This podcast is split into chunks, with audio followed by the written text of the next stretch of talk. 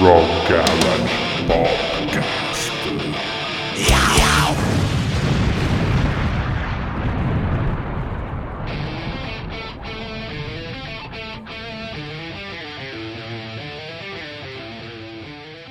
Ciao, ciao a tutti, io sono sempre Marcello Zinno, direttore di Rock Garage e vi do il benvenuto su Rock Garage Podcast su questa nuova puntata che parlerà della musica del futuro, di come sarà il rock nel futuro. Rock Garage compie proprio quest'anno, nel 2021, 10 anni, spegniamo quindi le 10 candeline. Invece di fare il classico podcast in cui facciamo il bilancio di questi dieci anni di attività, cosa che però prima o poi faremo, promesso, eh, quindi aspettatevela, facciamo un paio di ragionamenti su come potrebbe essere la musica nel futuro.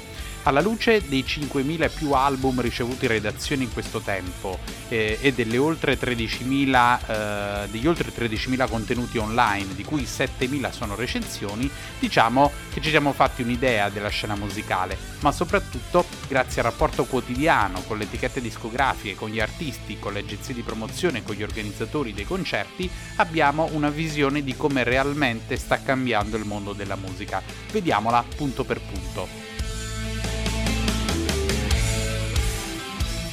Il primo punto è la musica dal vivo. Alcuni decenni fa, quindi non parliamo di un'era geologica fa, ma tutto sommato di poco tempo fa, era la pubblicazione di un'uscita discografica che muoveva il mondo della musica.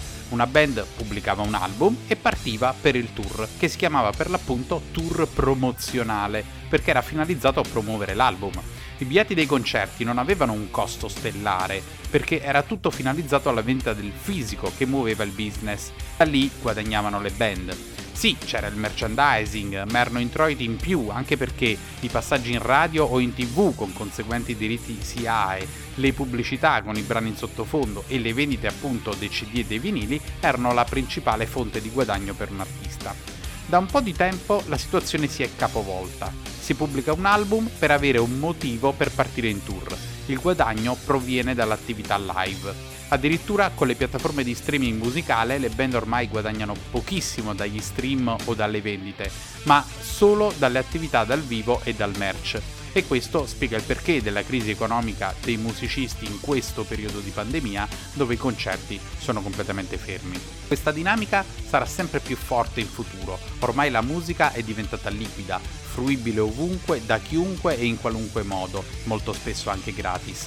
I negozi di musica fisica sono quasi tutti chiusi. Nelle autovetture non esistono più nemmeno gli stereo con il lettore CD, ma solo con l'ingresso USB. Quindi sarà sempre più la dinamica live a determinare la sopravvivenza di una band e quanto quindi una band si prodiga per andare in giro, si sbatte, come si suol dire nel gergo, eh, per suonare in vari paesi, per portare la propria musica nei vari territori e da lì si determinerà la dinamica anche economica e quindi di sostenibilità di un progetto discografico.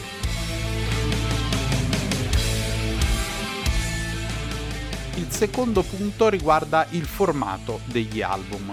Al di là che sia fisico o digitale, i musicisti continueranno a scrivere e proporre musica. Di sicuro il formato fisico è in enorme calo. Le nuove generazioni sono nate con lo streaming e non capiscono perché debbano spendere 10-15 euro per avere un qualcosa in casa che possono ascoltare solo tramite un dispositivo e solo in una stanza quando lo smartphone invece eh, dà tutto a portata di cuffia in qualsiasi luogo quindi eh, saranno sempre di più gli album che usciranno solo in digitale. Una dinamica futura possibile può essere quella dell'NFT, di cui abbiamo parlato in un nostro precedente podcast che vi invitiamo ad ascoltare, ma più che altro quello che emerge già oggi è che i musicisti tendono a dare alla luce EP più che album completi, cioè quelli che una volta si chiamavano full length. In passato, parliamo anche qui di un passato recente, gli album si attestavano intorno ai 50-60 minuti di durata complessiva. Ovvio che dipendeva dal genere musicale, un album progressive rock toccava anche 70 minuti, un album pop magari durava la metà, ma in genere diciamo che era quella la durata media. Oggi, per il discorso fatto prima sulla musica dal vivo, ai musicisti non conviene realizzare un album di 60 minuti, ma è meglio scrivere 4-5 pezzi, inserire in un EP e fissare le date live. Si aggiunga il fatto che la durata media di un singolo si è accorciata enormemente. Prima con le radio un brano diventava vecchio dopo settimane o mesi, quando si guardavano le classifiche, quando queste contavano, un singolo poteva rimanere diverse settimane in cima. Oggi con i social network i tempi si sono ristretti drasticamente. Un brano dura pochi giorni, poi si passa al brano successivo di un'altra band in una visione tristemente consumistica della musica.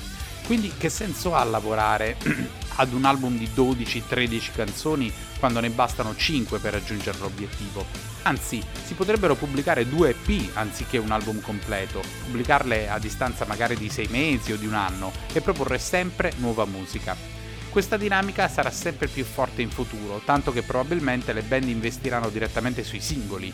Non si parlerà più di un album, ma ogni X mesi una band uscirà con un singolo e solo dopo, magari un anno o un anno e mezzo, eh, le band metteranno insieme tutti i singoli per un prodotto organico che viene pubblicato discograficamente.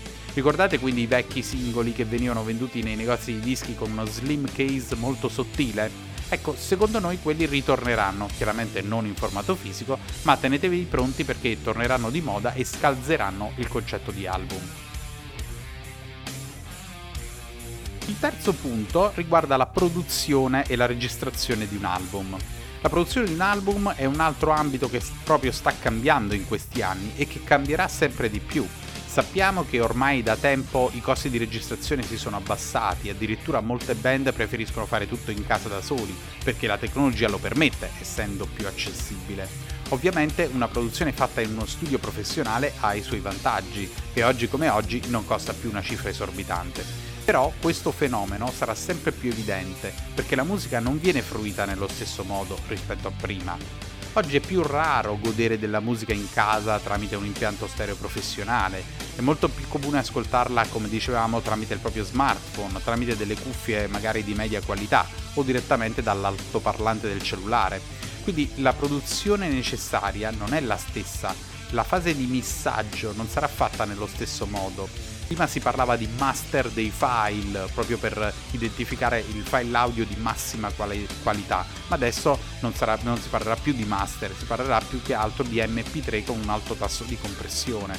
Piano piano anche questa delicata fase cambierà in modo da migliorare l'ascolto dei brani, ma proprio per come essi vengono ascoltati, per come vengono fruiti saranno quindi più frequenti delle produzioni fatte ad hoc per l'ascolto tramite le piattaforme di streaming o tramite smartphone, perché è lì che si consumerà la maggior parte degli ascolti. I produttori quindi si specializzeranno in questo tipo di produzione, tutto in digitale. Sarà una notizia un po' triste questa, però è un concetto che rappresenta proprio una dinamica di mercato inevitabile. Un altro e ultimo punto di questa puntata su uh, come sarà la musica del futuro è il come emergere.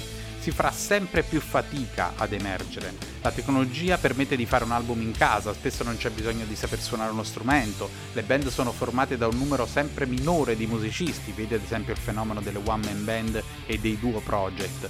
Tutto questo porta ad una iperproduzione musicale che vediamo già oggi. Siamo in tantissimi come musicisti c'è tanta musica e ogni progetto farà sempre più fatica ad emergere. Come dicevamo, i social network riducono il ciclo di vita di un'informazione e quindi anche di un prodotto, prodotto discografico. La concorrenza in termini di click e di view è sempre maggiore. Se 5 anni fa lanciare un videoclip su YouTube ed arrivare a 1000 view era un buon risultato per una band emergente, oggi addirittura diventa un ottimo risultato. Inoltre si aggiunge un altro aspetto, si sono ristretti i tempi di produzione di un prodotto discografico. In passato un album veniva promosso in un periodo relativamente lungo, anche un anno per un artista mainstream. Oggi si parla di mesi e la promozione di un singolo dura qualche settimana o giorni.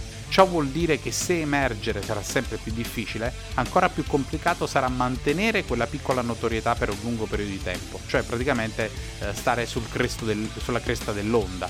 Anche i cosiddetti fenomeni, quelli che diventano virali in poco tempo, dopo qualche settimana non se li ricorda più nessuno. Vi ricordate ad esempio il tizio che cantava Opagama Style? Io no, mi è venuto in mente adesso. Quindi la sfida sarà non solo emergere, che sarà qualcosa di difficile, ma sarà anche restare eh, sulla cresta appunto dell'attenzione.